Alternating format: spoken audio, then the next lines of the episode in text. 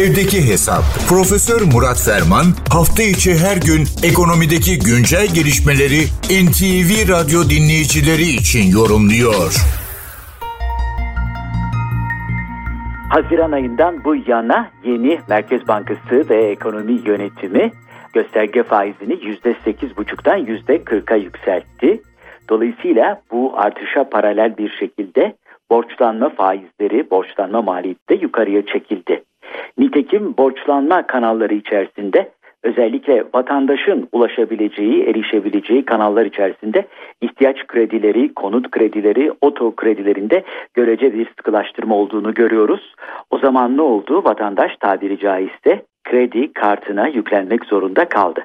Nitekim kredi kartı borçlarının Haziran'dan bu yana yüzde kırk virgül kırk bir oranında arttığını ve bir trilyon lirayı aştığını görüyoruz. Tam olarak kayıtlara göre Merkez Bankası Finansal İstikrar Raporu ve diğer takiplerimiz sonucunda bunun bir trilyon yetmiş sekiz milyar liraya ulaştığını projekte edebiliyoruz veya görebiliyoruz.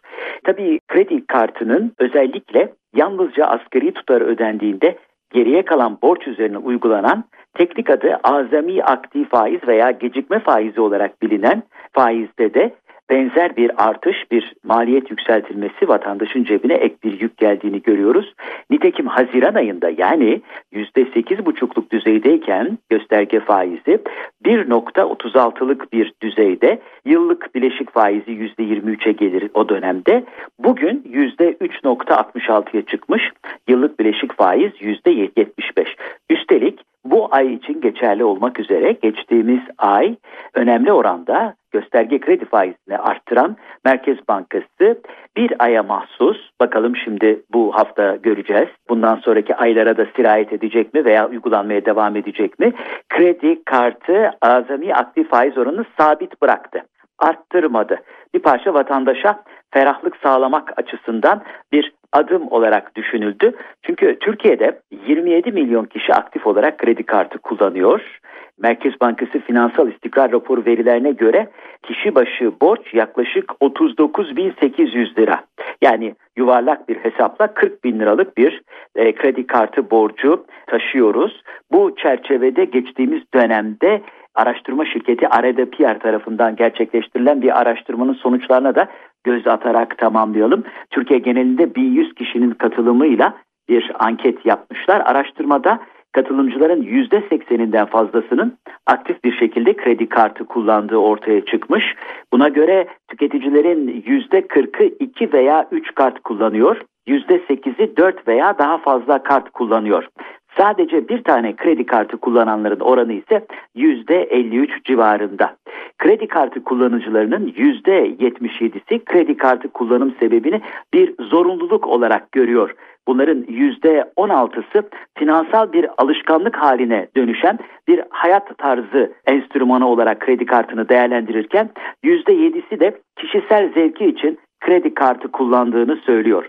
yüzde otuz beş de kredi kartı kullanımını bir özgürlük aracı olarak görüyor.